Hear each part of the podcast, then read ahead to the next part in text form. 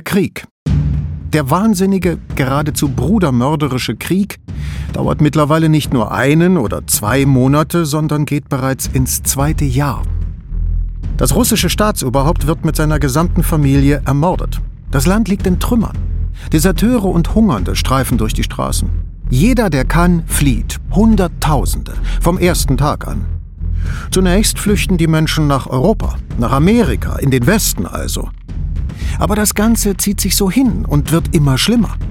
Die Kämpfe finden bereits irgendwo in Sibirien statt und alle, die dort gelandet sind, können sich nur in Richtung Osten zurückziehen, weil ansonsten, ansonsten gibt es gar keinen anderen Weg. Das ist buchstäblich die Situation, in der sich der Moskauer Wladimir Abramov vor gut 100 Jahren befindet. Vor 103 Jahren, um genau zu sein.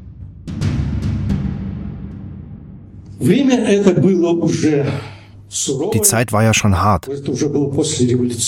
Es war ja schon nach der Revolution im Jahr 1919. Hier erzählt Abramows Sohn, Igor Wladimirovich, wie es war. Sein Vater kam im zweiten Jahr des Bürgerkriegs zwischen den Roten und den Weißen an die Front. Er war 20, als er mobilisiert und zum Dienst nach Sibirien abkommandiert wurde. Aber das soll Igor selbst erzählen.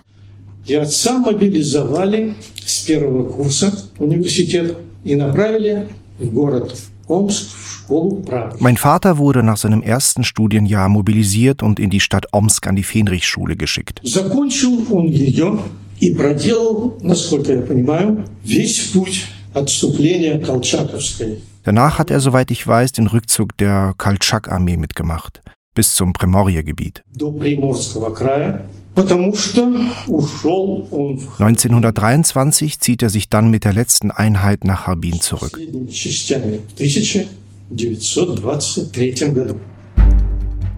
Als die Weißen in der Region Primorje besiegt werden, ist der russische Bürgerkrieg beendet. Einige weiße Einheiten halten noch bis zum nächsten Jahr durch, aber auch sie fliehen schließlich weiter nach Osten. Manchen gelingt es über den Pazifik zu entkommen. Sehr viele aber gehen nach China. Erstens, China ist nah. Und zweitens sind die lokalen Behörden damals den Kommunisten gegenüber feindlich eingestellt. Den Nichtkommunisten gegenüber sind sie dagegen meistens wohlgesonnen. Vor allem, weil in Chinas nördlicher Provinz Heilongjiang, oft auch Mandschurei genannt, bereits sehr viele Einwanderer aus dem Russischen Reich leben. Noch vor der Revolution hatten sie hier gemeinsam mit den Chinesen eine ganze Stadt gebaut, Harbin. Und diese Stadt unterscheidet sich stark vom übrigen China. Hier gibt es eine moderne Industrie, eine Eisenbahn, ein brodelndes Kulturleben. Hier leben Dutzende von Nationalitäten, nur etwa die Hälfte von ihnen sind chinesische Staatsangehörige. Und vor 100 Jahren kommen so viele Weißgardisten und ihre Familien hierher, dass die russische Diaspora in Harbin, könnte man sagen, ihre eigene Armee bekommt. Aber selbst sie sind nur ein Sandkorn in der Wüste. Die Zahl der Immigranten aus Russland in der Mandschurei geht bereits in die Zehn- und Hunderttausende. In den frühen Zwanzigern weiß keiner von ihnen, was sie erwartet, wie das Leben weitergehen soll.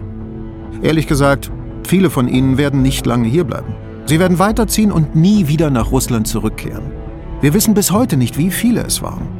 Aber es gibt auch Tausende von Menschen, die sich in Harbin niederlassen. Menschen, die sich von der Heimat nicht noch weiter entfernen wollen, weil sie hoffen, zurückzukehren. Um sie geht es in diesem Podcast. Er heißt Harbin und umfasst fünf Episoden. Es ist nämlich eine lange Geschichte. Zusammengetragen hat sie der Journalist Semyon Tschetschenin und produziert das Studio Lieber Lieber. Auf Deutsch werde ich euch diese Geschichte erzählen. Joachim Schönfeld. Hallo.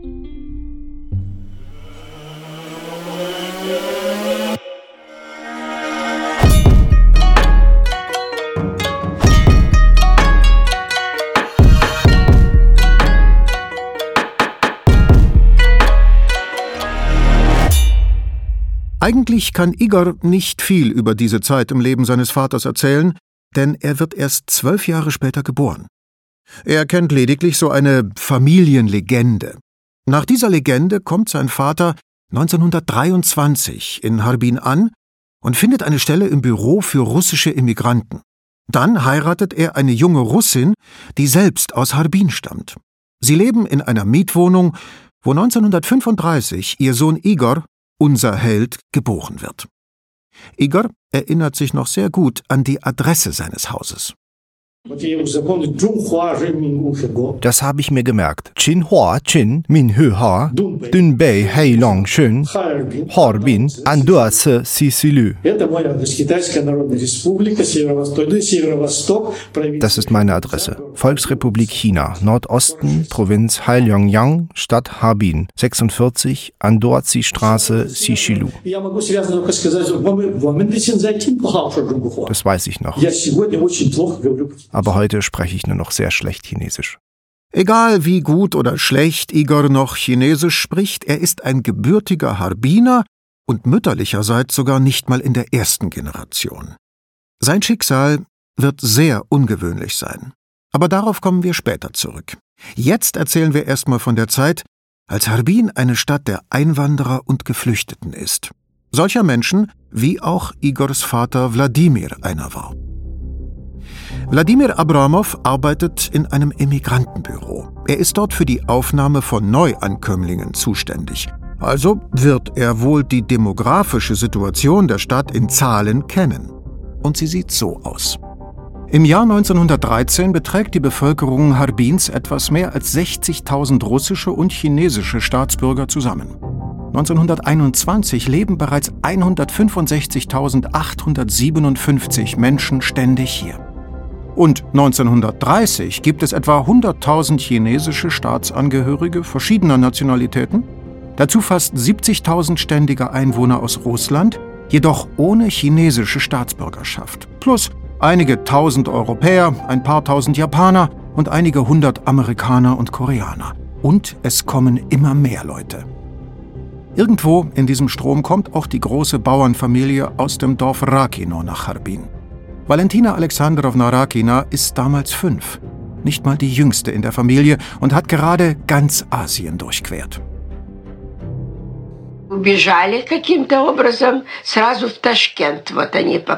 Irgendwie sind wir entkommen. Zuerst direkt nach Taschkent. Dort habe ich Typhus bekommen. Es gibt ein Foto von mir, auf dem ich kahl rasiert bin. Wahrscheinlich habe ich deswegen immer noch so dichtes Haar. Denn nach Typhus, so sagt man, wachsen die Haare besonders gut. Valentina Alexandrowna weiß nicht mehr, wie ihre Familie nach Taschkent kam. Die Rakins sind aus dem Gebiet Perm geflohen. Wie groß die Familie war, ist nicht bekannt. Mindestens drei Brüder mit Frauen und Kindern, alle mit dem gleichen Nachnamen Rakin. Im Jahr 1929 werden sie enteignet und ins Exil in die Sümpfe bei Perm geschickt. Dort hören sie ein Gerücht, dass sie erschossen werden sollen. Also beschließen die Rakins zu fliehen. Дождались, пока я поправилась, они этим временем подрабатывали, кто где мог. in Taschkent mussten wir warten, bis ich mich erholt hatte.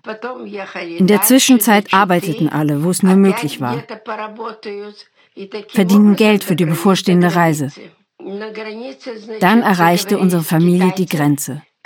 Dort trafen sie einen Chinesen, der sich bereit erklärte, sie für etwas Geld über die Grenze zu bringen. Wann war das nochmal? Ach ja, Pakrov, Schutz der Gottesmutter. Pakrov, das Fest der Fürbitte der heiligen Jungfrau Maria, wird am 14. Oktober gefeiert. Zu diesem Zeitpunkt haben die Rakins tatsächlich bereits über 9000 Kilometer zurückgelegt. Das ist die Entfernung zwischen ihrem Heimatdorf und der chinesischen Grenze, wenn man über Taschkent reist. Aber die Rakin-Brüder wissen, wohin sie ihre Familien bringen, denn sie waren schon mal in Harbin. Auch sie haben im Bürgerkrieg für die Weißen gekämpft und sind 1922 verwundet nach Harbin evakuiert worden. Sie wollten damals schon bleiben, aber ihre Verwandten stimmten sie um und die Brüder kehrten noch einmal in ihr Dorf Rakino zurück. Nun fliehen sie auf dem bereits bekannten Weg und nehmen ihre Familien mit. Auch Misha, Valentinas neugeborener Bruder, ist mit dabei. Kurz vor der chinesischen Grenze wird er schwer krank.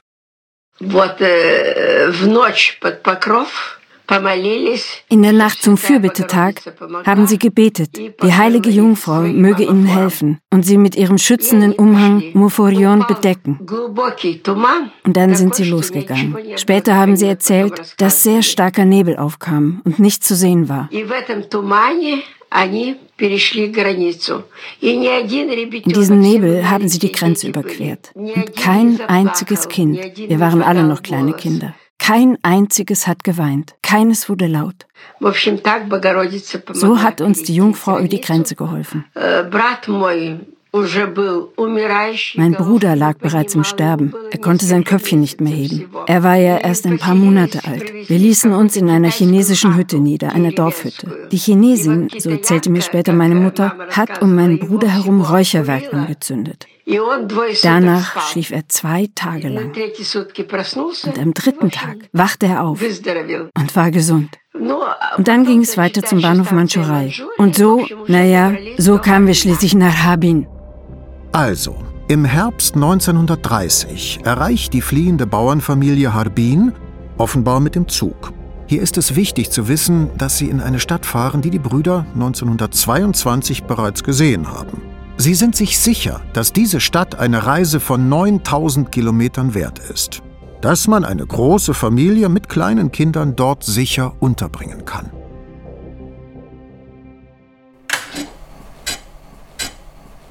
Арбин прелестный город, Арбин веселый город, В далеком Манчуго, теперь Манчутиго. Живется здесь прибольно, все сыты, все довольны, Хоть и за рубежом, но золотым рублем.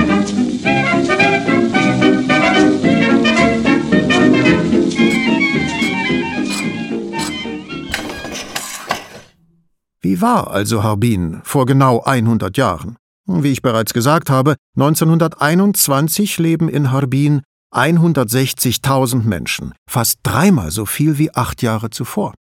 Als die Brüder Rakin zum ersten Mal nach Harbin kommen, ist die Stadt offensichtlich bereits überfüllt. Wenn man die Fotos aus dieser Zeit anguckt, sieht man auf den Straßen große Menschenmengen. Aber um ehrlich zu sein, das Erste, was ins Auge fällt, sind Plakate und Werbebanner, die überall hängen. Und darüber Fahnen und Werbetafeln mit chinesischen Schriftzeichen.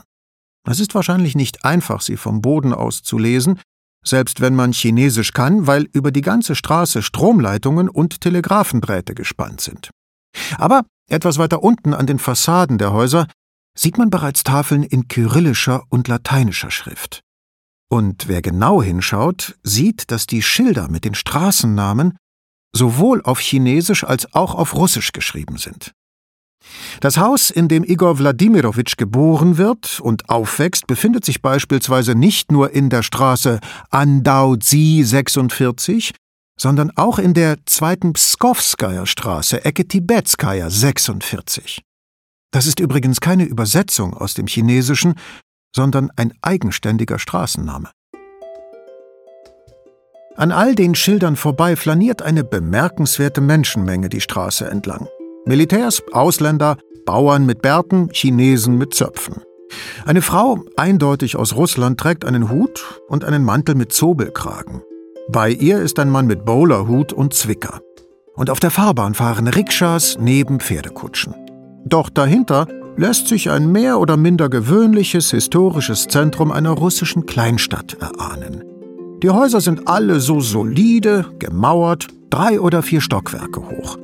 Einige haben tatsächlich beleuchtete elektrische Schilder mit chinesischen Schriftzeichen, aber das, was darunter liegt, sieht sehr nach Jaroslawl aus. Selbst der breite Fluss, der die Stadt durchquert, der Songhua, erinnert an den Mittellauf der Wolga. Übrigens, von der Uferpromenade aus kann man einige Kreuze orthodoxer Kirchen sehen. Es gibt hier etwa 20. Das höchste Kreuz steht auf der Kuppel der St. Nikolaus-Kathedrale. Neben ihr ist das höchste Gebäude der Stadt. Ein riesiges japanisches Geschäft, das Handelshaus Matsuura Co. Es hat fünf Stockwerke und eine Kuppel mit Spitze. Überhaupt gibt es hier eine ganze Menge Geschäfte. Große und kleine, russische, deutsche, englische. Die Schaufenster quellen über vor Waren. In Russland gibt es so etwas im Jahr 1922 schon lange nicht mehr. Auf dem Songhua-Fluss fahren Boote, Lastkähne und Dampfschiffe. Manchmal hört man ihre Signalhörner. Aber am lautesten sind natürlich die Pfeifen der Lokomotiven.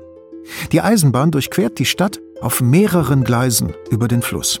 Es gibt Depots, Werkstätten und einen großen, pompösen Bahnhof. Würde man aus der Menge auf der Straße einen russischsprachigen Einwohner herausgreifen, wäre er höchstwahrscheinlich ein Arbeiter bei der Bahn. Sie nennen sie OCE, die Ostchinesische Eisenbahn. Jeder zweite Einheimische in Harbin ist ein Ingenieur, ein Techniker oder ein Gleisarbeiter. Die Dampflokomotive ist hier buchstäblich die treibende Kraft. Sie bringt der Stadt neue Menschen und neue Arbeitsplätze. Sie kurbelt die gesamte Wirtschaft an. Um ehrlich zu sein, während man in das Ganze eintaucht, kommt es einem vor wie eine Art fernöstlicher Steampunk. Aber wenn du ein Bauer aus Perm bist und mit deinen Kindern in irgendeinem Sumpf im Exil sitzt und auf ein Erschießungskommando wartest, dann erscheint es dir in der Erinnerung ganz passabel. Ein bisschen eng, aber man könnte da leben. Lasst uns da hinfahren. Kurzum, das Harbin der 20er Jahre ist ein Ort, an dem es Leben, Wirtschaft und Arbeit gibt, aber keine bolschewistische Macht. Also, die Bolschewiki sind schon irgendwie da, aber niemand ist glücklich über sie und sie entscheiden im Grunde nichts. Es ist eine ein wenig absurde Situation. Warum? Um das zu verstehen, sollten wir an dieser Stelle nochmal einen Schritt zurückgehen. Ich werde versuchen, so wenig wie möglich ins Detail zu gehen. Der Bau der OCE beginnt Ende des 19. Jahrhunderts.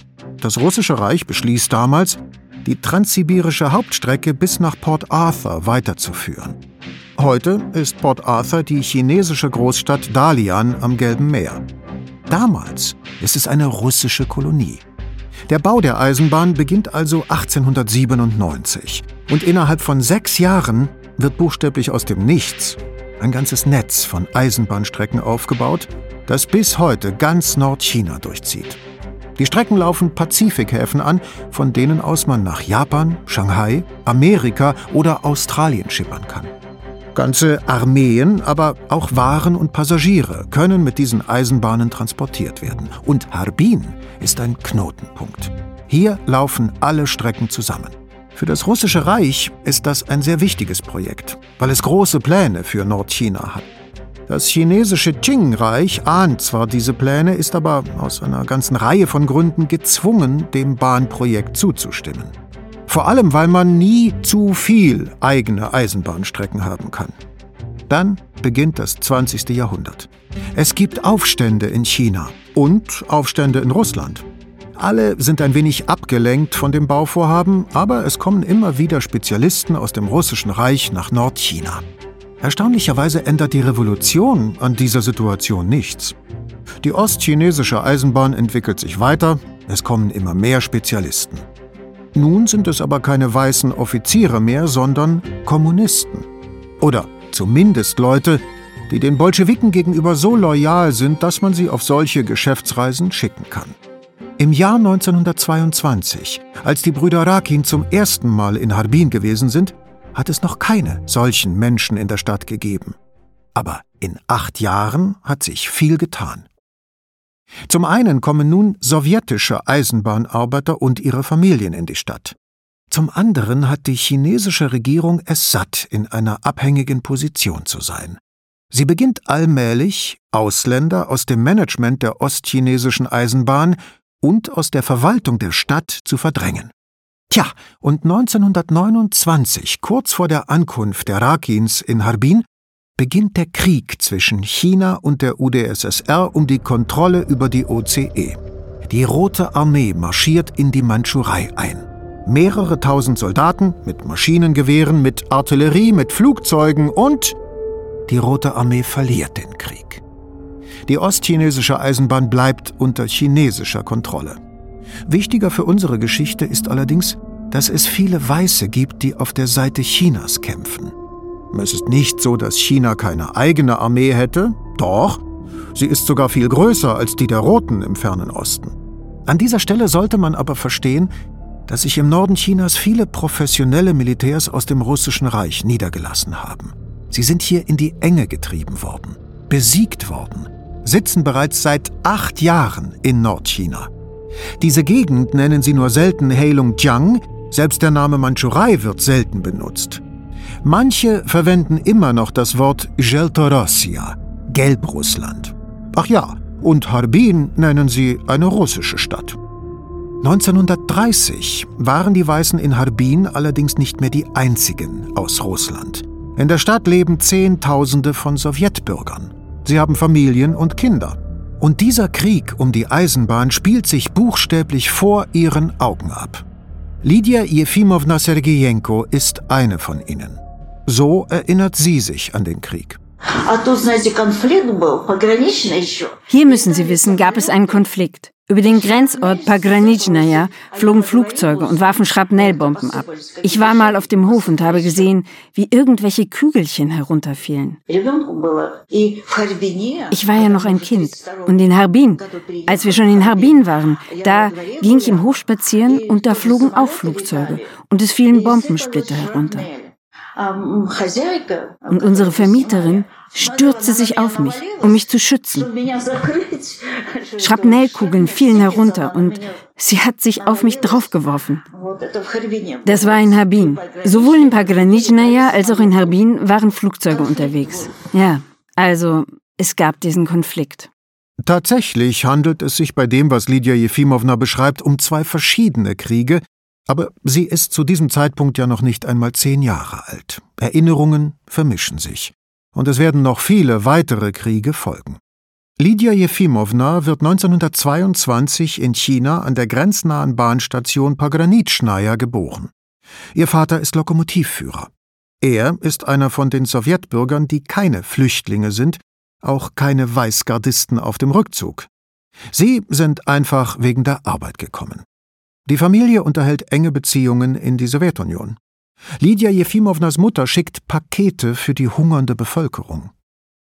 Als China einen bewaffneten Konflikt mit der UdSSR führt, hat die Familie eine schwere Zeit. Der Vater wird während des Krieges krank. Er muss bei der ostchinesischen Eisenbahn kündigen. 1930 zieht die Familie nach Harbin. Dort gilt der Begriff sowjetisch fast als ein Stigma. Laut der Volkszählung gibt es in Harbin 1930 etwa 27.000 Menschen mit sowjetischen Pässen. Eine Minderheit. Der Vater von Igor Wladimirovich Abramov, der Weißgardist aus Moskau, der im Büro für Geflüchtete arbeitet, fällt nicht in diese Kategorie. Nach chinesischem Recht ist er Uguo-ji, ein Staatenloser. Im Jahr 1930 leben in Harbin 41.000 solcher Menschen. Fast alle Weißgardisten gehören zu dieser Kategorie. Ihre Beziehungen zu den Sowjets sind seit dem Bürgerkrieg, um es ganz offen zu sagen, nicht gut.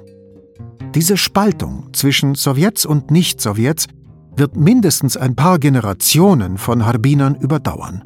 Igor Wladimirovich hat zwar weder den Bürgerkrieg noch den Konflikt um die OCE miterlebt, aber er bezeichnet Menschen wie Lydia Jefimowna als Sowjets. Und man spürt seine große Abneigung. Fairerweise muss man sagen, dass das Wort Zheltorossia, also Gelbrussland, in seinem Interview überhaupt nicht vorkommt. Das Wort Mandschurei verwendet er nur als Name einer Bahnstation und einer Zeitung. Seine Adresse gibt er mit Heilongjiang an.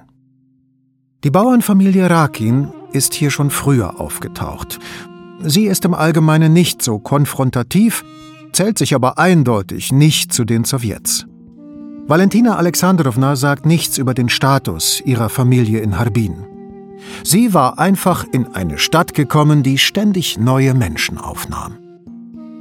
Viele sind bei der Ankunft in einer Art Schockzustand. Keine Papiere, keine Pläne. Sie lassen sich nieder, wo immer sie können, melden sich nicht bei Ämtern an und nehmen keine andere Stellung ein als die eines einfachen Flüchtlings. Valentina Alexandrowna Rakinas Heimatbezirk in Harbin heißt Nachalovka. Igor Wladimirovich Abramov stammt auch von dort. Es ist so etwas wie ein Ghetto. Eine endlose Hölle von Schwarzbauten und illegalen Siedlungen, in denen eine unbestimmte Anzahl von Menschen lebt. Nicht alle auf Dauer, es gibt viel Kommen und Gehen. Und dann sind da noch die Vororte und die Satellitenstädte. Schwierig, das alles zu zählen. Und es ist ganz klar, dass die Volkszählungen nur einen Teil der Bevölkerung erfassen können. Ich greife mal vor. Die Japaner werden drei Jahre später mehr als 400.000 Menschen in Harbin zählen. Und trotzdem kann niemand sagen, wie viele nur auf der Durchreise in der Stadt gewesen sind. Die ostchinesische Eisenbahn zieht sich ja bis zu den Pazifikhäfen, von wo aus man nach Südamerika, Nordamerika, Japan, Australien oder Shanghai fährt. Aber in diesem Podcast geht es nicht um Menschen, die Harbin nur kurz aus dem Fenster eines Hotels, eines Mietshauses oder einfach aus dem Abteil eines Eisenbahnwaggons herausgesehen haben. Es geht um diejenigen, die diese Stadt von innen kennen und ihr Schicksal miterlebt haben. Lydia Jefimowna Sergejenko, die Bauernfamilie Rakin und Igor Wladimirovich Abramov sind solche Leute. Sie nennen sich selbst Harbiner Bürger. Sie sind in ein und derselben Stadt aufgewachsen. Sie sind allerdings zu unterschiedlichen Zeiten zur Schule gegangen und ihre Wege haben sich nie gekreuzt. Nichtsdestotrotz haben sie außer dem Ort der Handlung noch etwas gemeinsam. Die Gespräche in unserer Familie kreisten um ein Thema. Wann fahren wir nach Hause? Wir hatten nur eines gemeinsam. Nach Hause. Nach Russland. Das war's. Sie dachten die ganze Zeit nur über Russland nach. Das sind die Rakins. Und so wird in der Familie von Lydia Jefimowna Sergejenko geredet. А брат сказал даже, что mein Bruder hat sogar gesagt, dass er unbedingt mal einen Rotarmisten sehen möchte. Danach kann er getrost sterben. So sehr hat er einen Soldaten der Roten Armee sehen wollen. Und hier ist Igor Wladimirovich Abramov, der Sohn eines Weißgardisten. Было понятно, что мы русские живем в Китае. Es war klar, wir sind Russen, die in China leben. Warum und wie das so war, zu einer bestimmten Zeit habe ich das gar nicht begriffen. Was all diese Menschen gemeinsam haben, ihre Wünsche sind in Erfüllung gegangen. Die Rakins sind schließlich nach Hause zurückgekehrt. Der Bruder von Lydia Jefimowna Sergejenko hat einen Rotarmisten gesehen und Igor Wladimirovich hat erkannt, was es bedeutet, in China ein Russe zu sein. Sie alle werden ihre Antworten finden. Manche bald, andere erst in Dutzenden von Jahren. Aber jedem steht eine Reise von Zehntausenden von Kilometern bevor. Und diese Wege werden sehr unterschiedlich sein. Es wird noch viele Stimmen und viele verschiedene Geschichten in diesem Podcast geben, aber diesen drei Linien werden wir bis zum Ende folgen.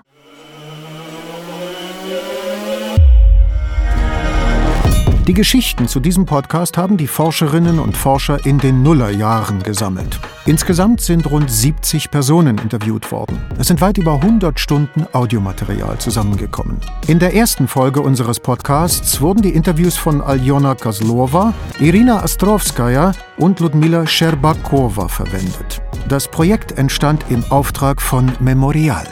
Memorial ist eine der ältesten Menschenrechtsorganisationen in der Russischen Föderation. Aktivisten haben sie während der Perestroika gegründet, um Denkmäler für die Opfer der politischen Repressionen in der Sowjetunion zu errichten. Weil es damals nur sehr wenig Informationen über das stalinistische Regime gab, begann Memorial, die sowjetische Geschichte zu erforschen. Die Organisation ist mit der Zeit zu einem der wichtigsten Zentren für historische Aufklärung in Russland geworden. Gleichzeitig engagierte sich Memorial für den Schutz der Menschenrechte und wurde so zu einer der größten ehrenamtlichen Vereinigungen von Juristen und Menschenrechtsaktivisten im Land. 2021 wurde die Organisation nach einer Gerichtsentscheidung des obersten Gerichts der Russischen Föderation aufgelöst. Die Aktivisten arbeiten jedoch im Verborgenen weiter. 2022 wurde Memorial mit dem Friedensnobelpreis ausgezeichnet. Ich bin Joachim Schönfeld und in der zweiten Folge unseres Podcasts werden wir weitere Geschichten aus dem Memorial-Archiv erzählen. Dies ist der Harbin-Podcast des Journalisten Semyon Tschetschenin, eine Produktion des Studios Lieber Lieber. Bis dahin, tschüss.